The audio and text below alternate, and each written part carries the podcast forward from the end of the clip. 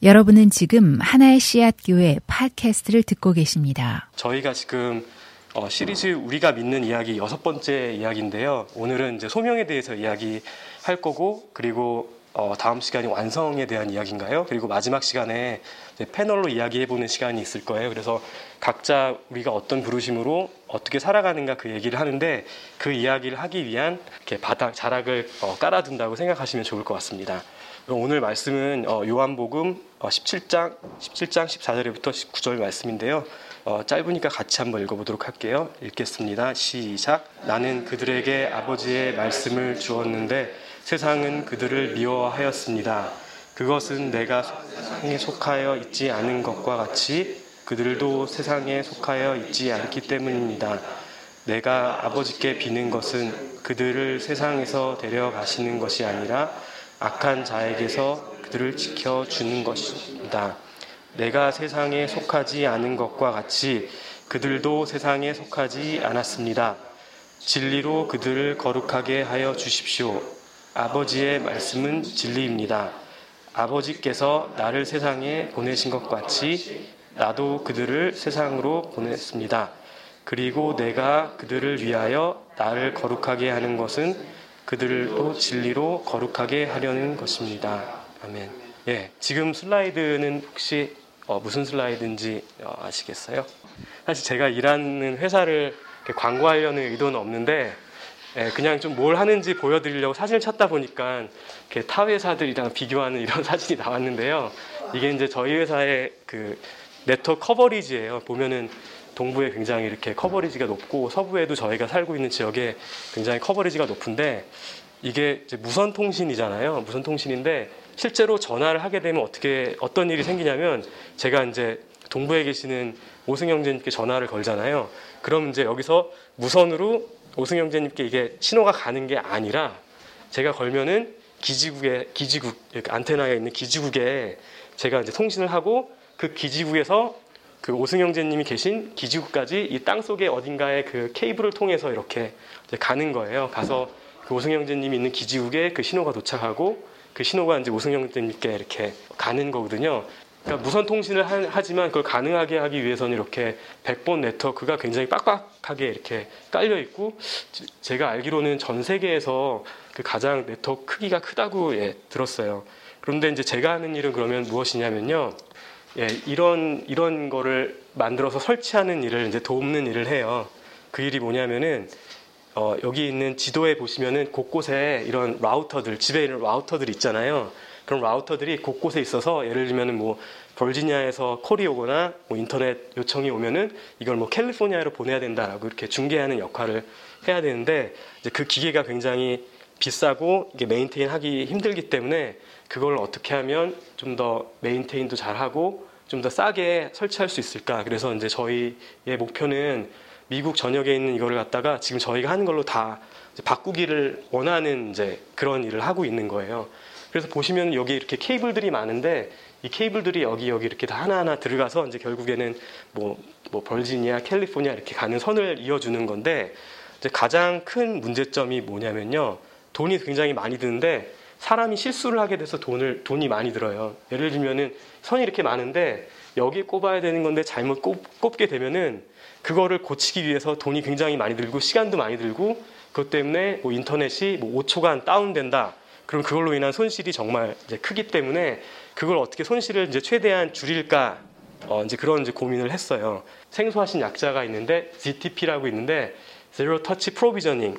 그래서 이게 뭐냐면 되게 제가 제가 이걸 듣고선 그래 바로 이거야라고 했던 건데 설치할 때 사람의 손길을 최소화하는 거예요. 그래서 이 장비를 이렇게 갖다 두면은 이 장비가 알아서 아 내가 지금 있는 곳은 예를 들면은 어, 캘리포니아에 있으니까 캘리포니아에 필요한 어떤 설정을 자동으로 하는 거예요. 근데 예전에는 그거를 사람이 이렇게 타이핑을 했어요. 그러다가 뭐 타이핑을 하다가 A를 B로 바꾸면은 그게 나중에 뭐 2년 후에 3년 후에 거기에 관련된 어떤 일이 생겨서 고장이 나면은 그걸 찾기가 너무 힘든 거예요. 그래서 이제 어, 저희 팀이랑 매니저랑 이걸 하면 되겠다라고 얘기를 했는데 어떤 일이 생겼냐면 노동조합의 반대에 부딪히게 된 거예요. 근데 저희 회사는 여기에 있는 IT 회사는 와는 다르게 노동조합이 되게 활발하게 이제 활동을 하고 있는데 그 노동조합이 거기에 속해 있는 그 조합원들의 일을 하기 위해서 그분들도 잡이 있어야 되잖아요. 그래서 주로 이런 일을 하시는 거예요. 이렇게 이 장비를 갖다가 케이블을 끼고 설치하는 일을 하는 거예요. 그래서 회사와 그 노동조합 간의 거래가 뭐냐면 이 일은 조합에 속한 조합원들이 한다라는 그 규칙이 있는 거예요. 그래서 제가 이제 하게 되는 이 GTP라는 걸 하게 되면은 그분들의 잡을 잡이 없어질 수 있기 때문에 그리고 실제로 그 규칙상 할 수 없는 거예요. 그래서 이제 저희가 생각해낸 게 뭐냐면 그러면은 원터치 프로비저닝을 하자. 그분들이 한 번 터치하게 되면은 한 번 버튼을 누르면 이제 다 이게 자, 잘 되는 일을 하게 하자 라고 하고 이제 그렇게 했는데 이제 저희 입장에서는 이렇게 하면 여전히 실수도 많이 생기고 그 GTP라는 그걸 하지 못하기 때문에 굉장히 많이 아쉬워했다가 최근에 알게 된 게 뭐였냐면 제 저희가 하는 게 너무 새롭기 때문에 조합이랑 이렇게 계약이 안 돼 있다는 거예요. 그래서 GTP를 쓰더라도 이게 violation이 아닌 거예요. 노동조합이랑. 그래서 결국에는 GTP를 할 수 있게 되고 이걸 미국 전역에 이제 다 이거를 만약에 깔 수 있게 되어서 깔게 되면은 이제 그분들은 이제 아마도 지금은 어 느끼지 못하시겠지만 이제 job이 하나하나 없어지겠죠. 더 이상 이분들이 하는 일이 없어지니까. 그래서 이제 어 지금의 고민은 그러면 우리가 어떤 걸 해야 되는지에 대한 이런 예, 고민이 저한테는 있습니다. 그래서 이렇게 어 크리스찬으로 살아가면서 여러 가지 우리가 처하고 있는 상황이 굉장히 복잡한 것 같아요. 그래서 어떤 쪽을 선택하면 이게 하나님의 어떤 가치에 부합하지만 또 다른 측면으로는 또 부합하지 않고 이렇게 어, 컨플릭트 안에서 살아가는 것을 경험하고 있는데 이것이 비단 어, 예, 저만의 어려움은 아닌 것 같습니다. 그래서 아마도 이런 어려움들이 있을 거예요. 구조가 잘못된 경우, 예를 들면은 그 착한 해적선 이야기 아세요? 그 저희 세계관 이야기하면서 많이 이야기하는데 어떤 착한 해적이 있어서 자기 하루의 일과는 맡은 바 이렇게 본부를 충실히 다하고 그리고 동료 해적들도 열심히 도와주고 예를 들어서 어디서 일손이 부족하다 큰 배가 나타났다 그러면 열심히 달려가서 도와주고 가판도 깨끗이 닦고 그리고 나서 또 예배도 또 이렇게 잘, 잘 드리는 그런 착한 해적선의 이야기가 있는데 저희들 다 아시지만 그것이 그 사람에게 가장 잘할 수 있는 일은 그 해적 일을 그만두는 게 가장 바람직한 일이잖아요. 근데 이제 많은 경우에 우리가 있는 어떤 회사라든가 어, 여러 가지 공간이 이렇게 어그러짐으로 인해서 딱 해적선은 아니지만 해적선의 면모를 갖추고 있는 경우가 있고 그리고 우리의 그 현실적으로 모습이 해적선을 뛰어내릴 수 있는 상황은 또 아니잖아요. 저희가 쉽게 뛰어내릴 수 있는 것도 아니고 그래서 이렇게 구조가 잘못된 경우가 있을 수 있고 또 하나는 우리가 하는 일 가운데 어, 내가 지금 하고 있는 이 반복된 일이 도대체 무엇을 의미하는가?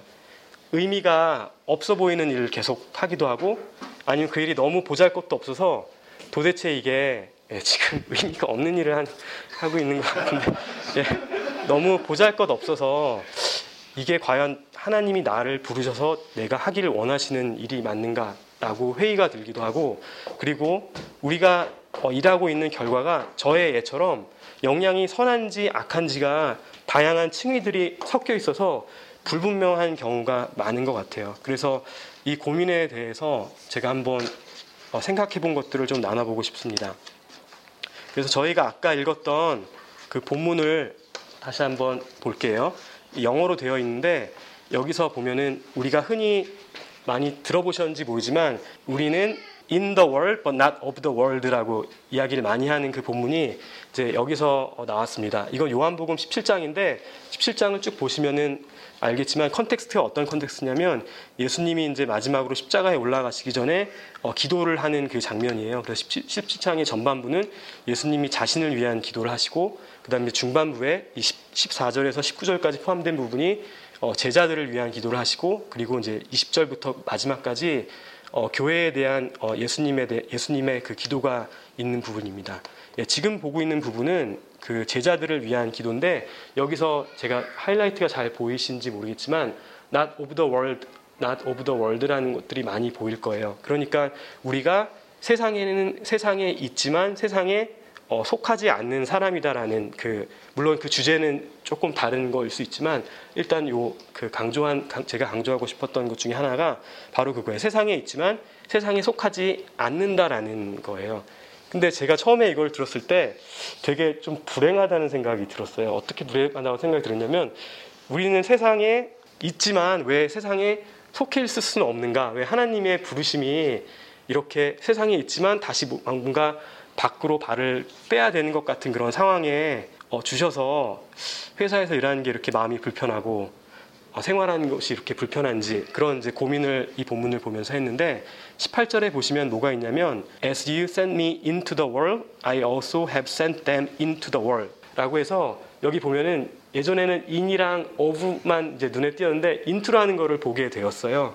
그래서 보면은 이 into라는 것이 뜻하는 것이 우리가 세상에 있는 것이 그냥 있는 것이 아니라 어, 보내짐을 어, 받았다라는 거, 보내짐을 받았다라는 게 약간 이제 생각의 방향 전환을 하게 되었던 계기가 되었던 것 같아요.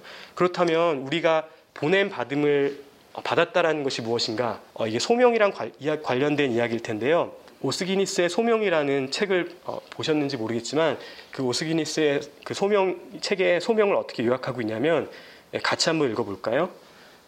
예, 소명이란 하나님이 우리를 너무나 결정적으로 부르셨기에 그분의 소환과 은혜에 응답하여 우리의 모든 존재, 우리의 모든 행위, 우리의 모든 소유가 헌신적이고 역동적으로 그분을 섬기는데 투자가 된다는 진리이다.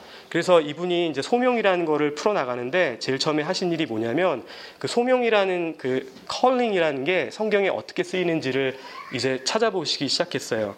근데 이 소명이라는 게 지금은 어, 저 소명 받아야 돼요 하고 이렇게 기도하고 산에 들어가고 하는 어떻게 보면 좀 거창하고 그리고 우리 인생에서 굉장히 중요한 결정을 내리게 해주는 무언가로 생각이 되지만 구약에서 그 소명이 사용되는 context를 보면은 그냥 일상적으로 하나님이 누군가를 부르실 때 그 누군가를 부르는 그 부름의 그 단어가 우리가 이 소명에 쓰는 이 calling의 그 단어 어원과 같은 의미를 예, 가지고 있다는 것을 어, 찾았습니다. 그러니까 이 소명이라는 단어에는 일상성이라는 의미가 있다는 것이고 그리고 하나님께서 누군가를 부른다라는 것은 부르는 사람이 있다는 것을 이제 전제한 것이겠죠.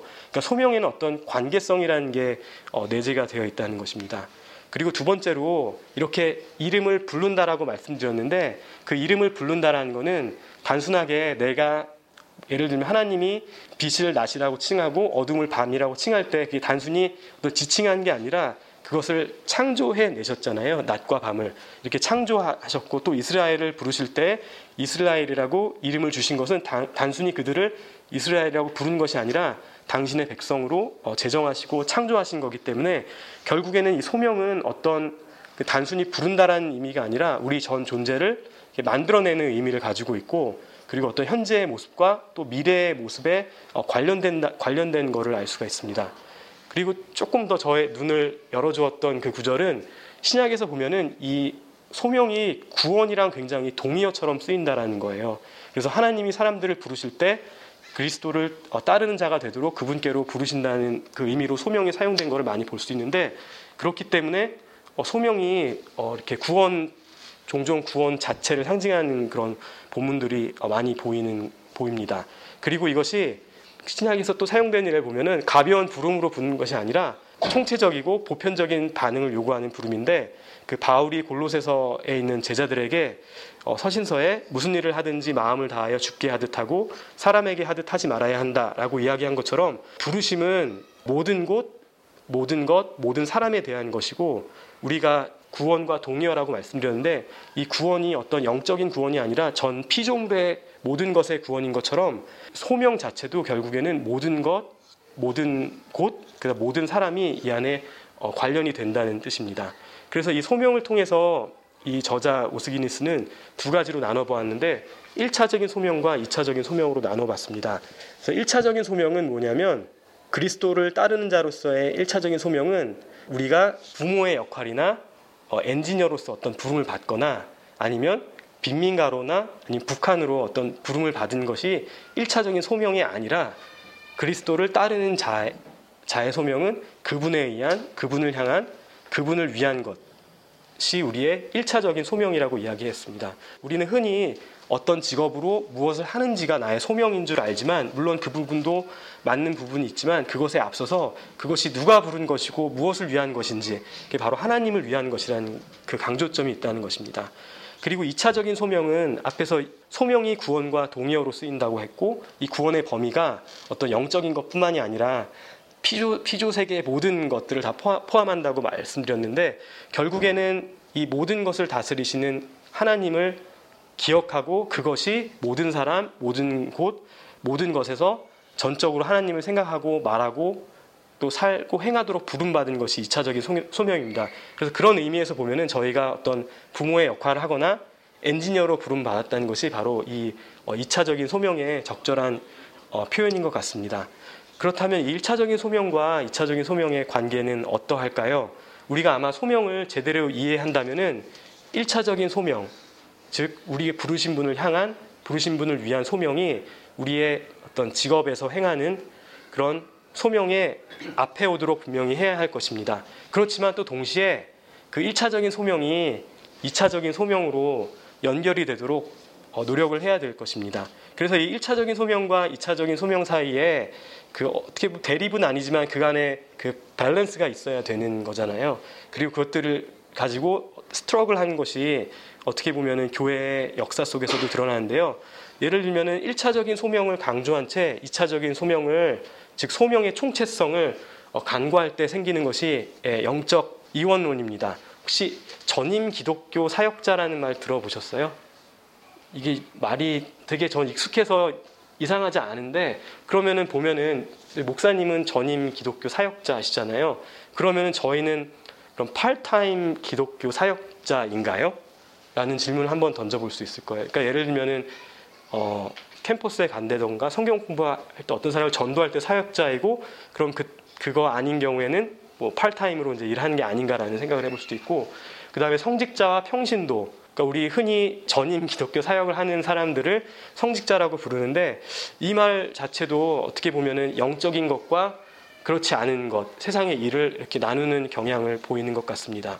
그렇기 때문에 영적인 이원론이 어, 1차적인 소명만을 강조한 채 2차적인 소명을 간구할 때 생기는 그런 문제점이었고 이게 카톨릭 역사에서 많이 어두운 면들이 드러나고 또 종교개혁에 이르게 된 어떤 계기가 된 것을 알 수 있는데요. 어, 이거는 어떤 선교사님께 저희가 섬기고 있는 단체의 기도 제목을 좀 부탁드렸거든요. 근데 뭐라고 말씀하셨냐면 영원만 따먹으려는 파행이 아니라 전인과 온 세계를 아우르는 총체적 선교를 추구하고 직장과 캠퍼스와 일상에서 말과 삶이 어, 일치하는 통합적 증인으로 살아가도록 기도해 주십시오라고 하는 이런 기도 제목을 보내주셨어요.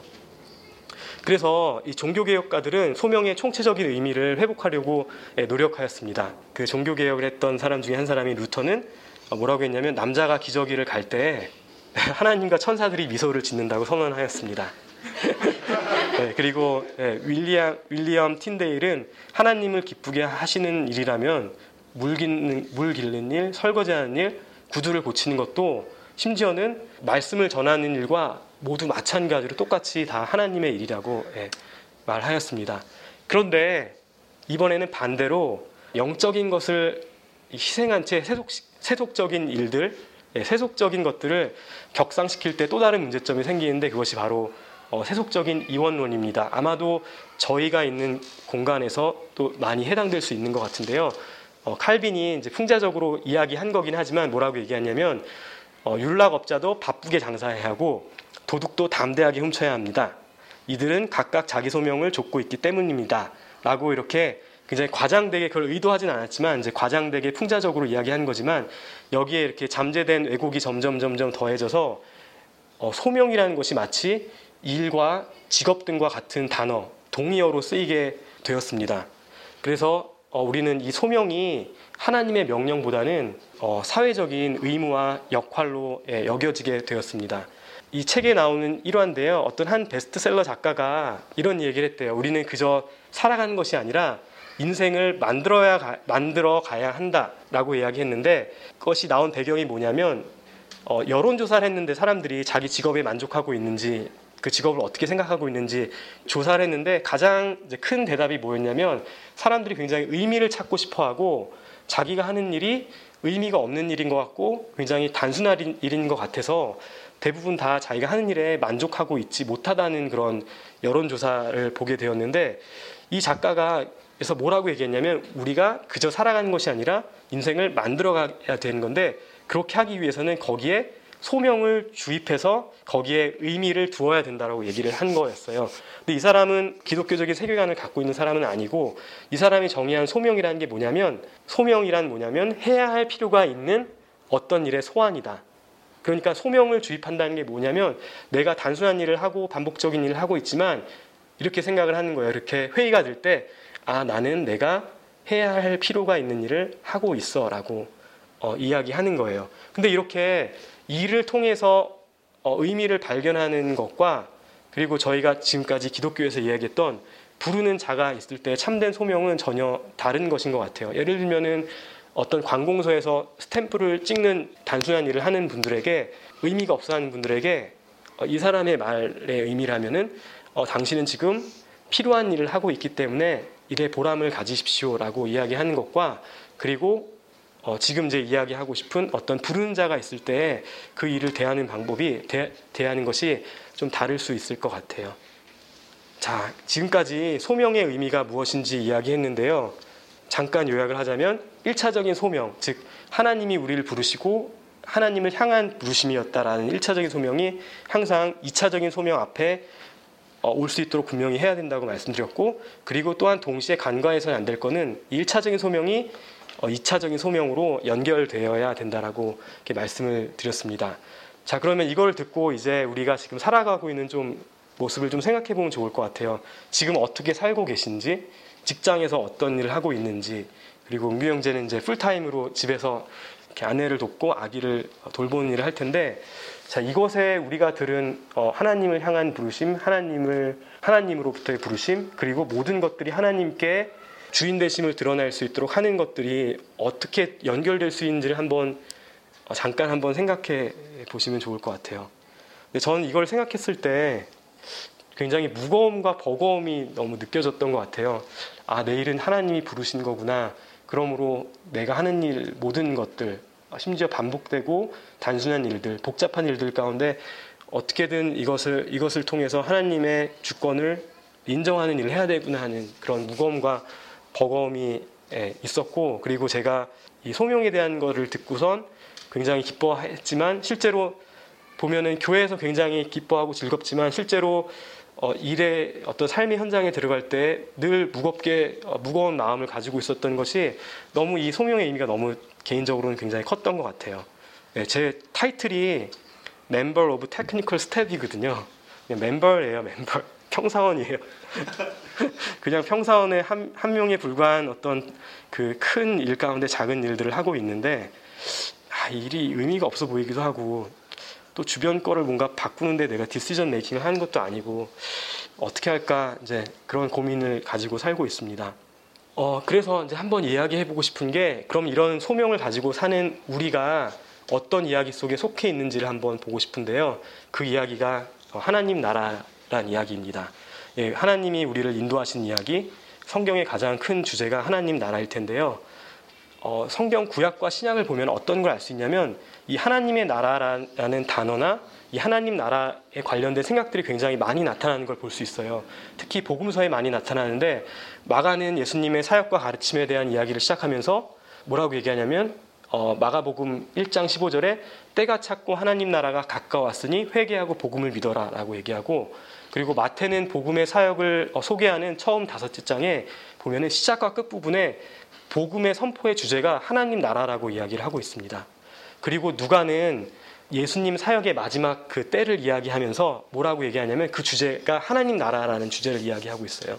그리고 사도행전 1장 3절에 보면은 그가 고난을 받으신 후에 그들에게 자신이 살아계심을 많은 확실한 증거로 보여주셨고 40일 동안 그들에게 나타나시고 하나님 나라에 대한 일들을 말씀하셨다라고 말하였습니다. 이렇게 하나님 나라는 어, 신약에 굉장히 센트럴한 예, 주제인 것을 예, 볼 수 있습니다. 그렇다면은 이렇게 이 사람들이 이야기했던 그 1세기 사람들이겠죠. 1세기 사람들이 얘기했던 하나님 나라는 어, 그 사람들이 하나님 나라라는 것을 들었을 때 어떻게 이해했을까요?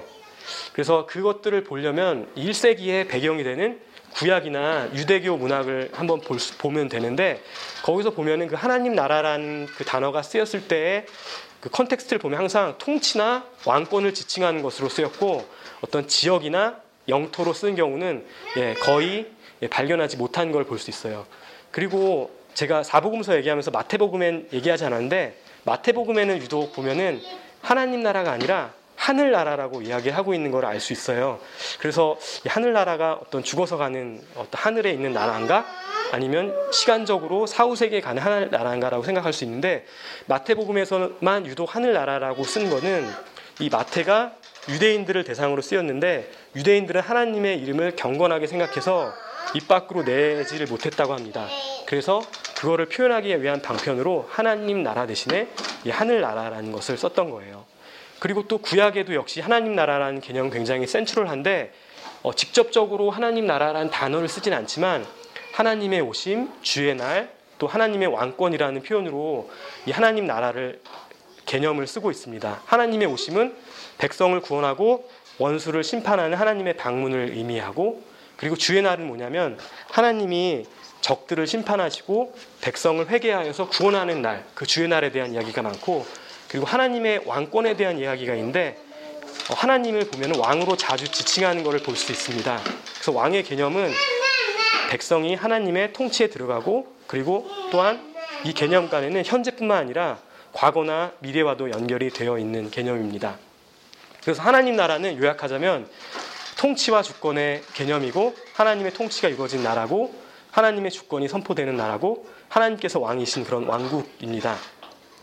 그래서 이 하나님 나라가 어떻게 쓰였는지를 좀 보면은 뭘할수 있냐면 이게 20세기 학자들 사이에서 이제 되게 컨트로버셜한 이슈가 된 거예요. 하나님 나라가 지금 말씀드렸듯이 신약에도 보니까 굉장히 센트럴한 주제이고 구약에서도 하나님 나라를 이야기를 계속하고 있는데 성경을 보니까 어떤 때는 하나님 나라가 이미 이 땅에 이루어졌다라고 이야기를 하는 부분도 있는 것 같고 또 어떤 부분에서는 하나님의 나라가 어, 장래에 완성될 것이라고 얘기하는 어떤 미래에 대한 이야기 얘기하기도 하고 그래서 굉장히 이제 디베이트의 시간이 계속 되었는데 보면은 우리가 볼 수 있듯이 그 성경에는 하나님 나라가 현재에 임했다라는 현재성을 볼 수 있습니다.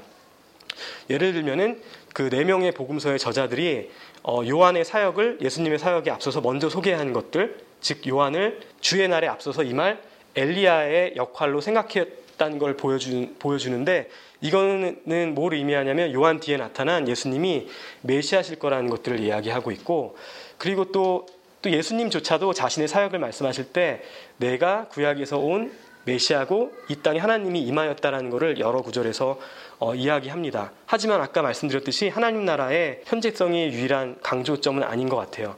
그래서 보면은 예수님의 여러 가지 비유들, 뭐 겨자씨의 비유라든가 가라지의 비유 등을 보면은 거기에는 어떤 하나님 나라의 미래적인 이렇게 측면을 강조하는 것 같아요. 그러니까 하나님 나라가 분명히 이 땅에 현존하고 있지만 어, 현재 시작된 하나님 나라가 미래에 절정을 보게 될 거라는 것들을 보여주고 있는데 그래서 결국에는 이런 것들을 고민한 끝에 많은 사람들이 이야기하고 있는 하나님 나라의 모습이 예, 바로 지금 이 모습입니다. 여기가 이제 이 시대를 나타내고 있고 여기가 완성될 올 시대를 어, 나타내고 있습니다. 그리고 이것을 분기로 해서 여기에 있던 사건이 뭐냐면 십자가와 부활인데 이 십자가와 부활을 통해서 하나님의 나라가 이미 어, 시작되었고 already 그리고 예수님이 다시 오시면서 예, 완성이 될 거라는 이 그림을 어, 신약과 구약에서 계속 이야기하는 것을 예, 볼 수 있습니다. 그래서 예수님의 저는 이게 굉장히 충격이었던 것 같아요. 대학원 때 이 말씀을 듣고선 어, 일단 하나님의 나라가 이 땅에 지금 현재 이 땅에 현재 임했다라는 게 굉장히 충격이었던 것 같아요. 도대체 이 땅에 하나님의 나라는 뭔가 죽었을 때 돌아가는 그런 어떤 나라로 생각을 했고 그곳에서 걱정과 고민 없이 하나님과 함께 하프를 이렇게 켜는 걸로 비유되는 천사들의 그런 모습으로 비유되는 것처럼 그렇게 어떤 쉬는 모습을 생각했는데 도대체 그러면 이 땅에 하나님의 나라가 임했다라는 게 저는 굉장히 큰 충격이었고 어, 지금 하고 있는 일에 어떤 동기부여가 되는 계기가 되었던 것 같아요. 그래서 우리는 그러면 굉장히 특별한 시대를 살고 있는 걸로 볼 수 있습니다. 즉 하나님의 나라가 시작되었고 어, 완성이 되기 직전을 살아가고 있는 것입니다. 그래서 어, 하나님의 나라가 이미 시작되었기 때문에 올 새로운 시대의 것들을 누리지만 여전히 우리는 이 과도기에 있기 때문에 그 어그러진 모습 가운데 살아가고 있는 그런 특별한 시대인데요. 그래서 이것을 그 학자 중에 한 사람이 디데이와 V-Day로 이제 비유를 했어요.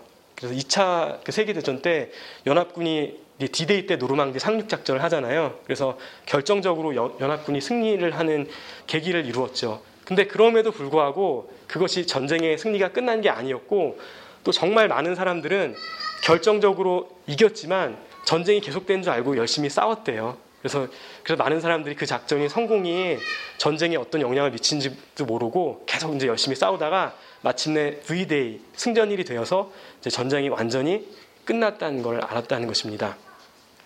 하지만 이 D-Day에서 전쟁이 결정적으로 끝났다라는 것을 알았던 사람, 이것을 알았던 사람들은 그 전쟁의 어떤 마지막 승리에 대한 그 소망을 확실히 가지고 있었고 그리고 또 그것이 우리가 지지 않을 거라는 확실성을 받아들이면서 예, 살게 되었다고 쿨만이라는 학자가 이야기하였습니다. 그래서 지금 말씀드린 already와 난 예시 우리가 이야기했던 소명과 어떤 연관이 있는지를 예, 제가 생각했던 거를 좀 나누어 보면요.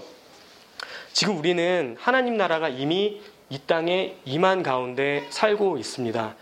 즉 우리가 하고 있는 일들이 어떤 하나님의 나라가 완성이 될 때 없어지는 것이 아니라 이것이 하나님 나라까지 이어질 거라는 어떤 하나님 나라의 연속선상에서 살고 있는 것입니다. 그렇기 때문에 어, 우리가 하는 일이 의미가 없는 것이 아니라 우리가 하는 일은 정말로 그 창세기 1장 28절에서 다스려라고 했던 그 컬처럴 맨데이트를 실행하면서 살아가고 있는 것이 됩니다. 그러니까 지금 제가 하고 있는 의미 없어 보이는 일들이 어떤 모습인지는 모르지만 결국 하나님 나라까지 이를 거라는 것입니다. 이거 잘 보이지 않지만 이게 실리콘이에요. 실리콘인데 여기가 실리콘 밸리라서 이 이야기를 해볼게요. 이 실리콘은 혹시 그 화학 시간에 기억나시면 원자 번호 혹시 안 계세요? 실리콘 원자 번호 네, SI 하고 원자 번호는 몇 번이죠? 네, 14번이에요. 그러니까 양성자 14개와 전자 14개를 가진 어떤 단순한 그 다이아몬드 큐비쿨 구조를 가지고 있습니다. 근데 이것을 가지고 우리는 여기 지금 반도체 와이퍼 그림을 그렸는데요. 결국 이걸 가지고 우리가 지금 반도체를 만들고 어떻게 보면 이 반도체에 현대의 문명이 굉장히 많이 기인하고 이걸 토대로 발전하고 있는데 이렇게 하나님께서 단순하게 창조하신 흙, 흙이잖아요. 실리콘은 이 단순한 구조 가운데 하나님이 무한한 어, 가능성을 주셔서 우리는 그 하나님이 주신 그 가능성을 발견하고 그 모래 가운데에 어, 엄청난 일들, 이 안에 컴퓨터를 집어넣고 엄청난 양의 메모리를 만들고 하는 하나님께서 하시는 그 포텐셜을 풀리 늘리는 창조의 행동에 동참한 일을 하고 있는데 그것이 바로 하나님 나라가 현재 임했기 때문에 우리가 그 창조의 행위에 동참하는 걸로 볼 수 있는 것 같습니다. 제가 한 번은 유학생 시절에 제가 짜장면이랑 짬뽕을 되게 좋아하는데요. 짬뽕이 되게 먹고 싶어서 그 수업이랑 수업 사이에 시간이 좀 비어가지고 한국마켓에 이렇게 운전을 하고 갔어요. 가서 이제 그 갤러리아 같은 있었던 것 같은데 갤러리아에서 10불짜리 이렇게 짬뽕을 먹고 있는데 갑자기 이렇게 눈물이 좀 벌컥 났어요. 짬뽕을 먹다가. 근데 일단은 좀, 어, 뭐, 그때 뭐 유학생의 처지가 힘들어서 벌컥 했던 건 아니고요. 그때 이제 무슨 생각이 들었냐면 짬뽕을 먹는데 너무 맛있는 거예요. 거기에 이렇게 해물이 있고 뭐 여러 가지가 있잖아요. 근데 있는데, 어, 그때 되게 그 큐티를 열심히 하던 때였나 봐요. 그래서 어, 하나님께서 어, 내가 이렇게 10불의 짬뽕을 먹을 수 있도록 이 물고기와 조개들을 어, 창조하시고 그리고 어떤 사람들은 이제 진화를 믿는 사람들이라면 이거를 그 몇만 년의 진화의 과정을 거쳐서 이렇게 조개와 물고기에 이르게 하시고 그리고 그것들을 잡을 수 있는 문명을 발전하게 하셔서 배를 만들고 그물을 만들게 하고 그리고 그것이 어떤 값싼 유통망과 결합이 되어서 내가 기분에 아, 먹고 싶어 하면 와서 먹을 수 있게 그것도 10불에 그냥 10불에 10불에 먹을 수 있는 짬뽕을 주신 거에 대한 이렇게 되게 어프리시에이트를 했던 적이 있습니다. 그러니까 하나님 나라가 이 땅에 임했다라는 게 우리에게 가능하게 해주었던 거는 하나님이 지으신 어떤 창조 세계, 선한 창조 세계에 대한 감사를 할 수 있게 해주는 것 같아요. 이것이 없어질 것이 아니라 이것이 하나님께서 창조하셨고 완성하실 거라는 것. 그렇기 때문에 우리가 보고 있는 어, 자연이나 우리에게 맡겨진 것들을 예, 소중하게 대할 수 있는 것 같고 그리고 우리가 그냥 주일에만 교회에 와서 위안받고 다시 험한 세상으로 돌아가는 게 아니라 우리가 현실 속에서 치열하게 일해야 되는 근거가 되는 거예요. 우리는 그 포월 프론트에서 하나님의 창조의 사역에 동참하고 있는 정말 위대한 일을 예, 받은 사명자로서 하지만 또- 또다시 하나님 나라에는 또 난 예시라는 측면이 있습니다. 즉 하나님 나라의 어떤 불연속성, 그러니까 온전히 임하지 않은 것들 보면 우리 가운데 어그러진 것들을 보고 있고 우리가 무엇을 잘 해보려고 하더라도 그 잘 해보려는 거에 이면에는 다른 게 어, 희생될 수밖에 없는 그런 것들이 있는 거죠. 그래서 우리는 지금 이 땅에서 하나님께서 주신 소명이 귀중하고 그것들을 잘 해야 되지만 또 다른 이면에는 앞으로 이루어질 것에 대한 그 하나님 나라가 완성이 될 것에 대한 기대와 목마름이 되게 많은 것 같아요. 그리고 심지어는 어떤 경우에는 또 사회 구조의 잘못을 인해서 내가 무엇을 하던 간에 하나님의 창조의 사역에 전혀 동참하고 있는 것 같지 않은 전혀 relevant하지 않은 것 어쩌면 해적선에서 예를 들면은 아주 중요한 일도 아니에요. 해적질 하는데 돕는 일도 아니고 갑판에 이렇게 껌을 떼고 있는 일인 것 같은 그런 일을 하는 경우도 있지만 하지만 우리는 무엇을 이야기해야 되냐면 아직 완전하게 선포되지 않은 하나님 나라를 어떤 선포하는 그런 선지자의 역할을 예, 감당하는 것 같습니다. 지금 이야기한 것들을 이제 정리해 볼게요. 우리 소명이 어, 하나님에 의한 하나님을 향한 하나님을 위한 일차적인 소명이 모든 사람이 모든 곳에서 또 모든 것에서 전적으로 하나님을 생각하고 말하고 살고 하는 이차적인 소명과 우리 같이 같이 가야 된다고 이야기를 했습니다. 그리고 우리가 소명을 받은 우리는 하나님 나라가 이미 시작되었고 완성되어 가고 있는 굉장히 특별한 시간에 살고 있는 것 같아요. 구약의 사람들이 살지 못했고 그리고 나중에 예수님이 오셨을 때 그 이후의 사람들이 살지 못하는 특별한 시간과 공간을 살고 있습니다. 그리고 어, 이미 그 일이 시작되었기 때문에 우리는 하나님의 창조를 누리고 우리가 하는 일에 어, 최선을 다할 수 있는 근거가 되고 창조의 세계에 동참할 수 있는 여건이 되었습니다. 하지만 한편으로는 온전한 하나님 나라가 완성되기를 기다, 기다리면서 또 우리의 불완전한 모습과 사회와 세상의 불완전한 그 모습에 머무르는 것이 아니라 정말 그것이 이 깨어진 것들이 완성되는 것들을 너무 갈망하고 그리고 그것들로 인해서 지금 되게 의미 없는 일, 바위를 결안으로 치는 것 같은 그런 실패한 일처럼 보이지만 우리는 그 안에서 하나님의 어, 주권을 예, 선포할 수 있게 어, 되었습니다. 어, 지금까지 말씀드린 것이 우리의 삶에 지금 하시는 일 가운데 네, 어떻게 mapping이 될지 잘 모르겠습니다. 그리고 사실 그것이 어떻게 mapping이 될 수 있는지가 매일매일 저의 삶에 어, challenge기도 한데요. 그래서 그 얘기를 우리 panel discussion 다음 다음 시간 할 때 같이 또 어, 나눠봤으면 예, 좋겠고 그리고 마지막으로 나누고 싶은 기도는 이렇게 어, 우리가 다 알 수는 없지만 그 주님께서 진리와 또 지혜로 우리의 삶을 어, 인도해 주시기를 같이 어, 기도했으면 좋겠습니다. 기도하시겠습니다.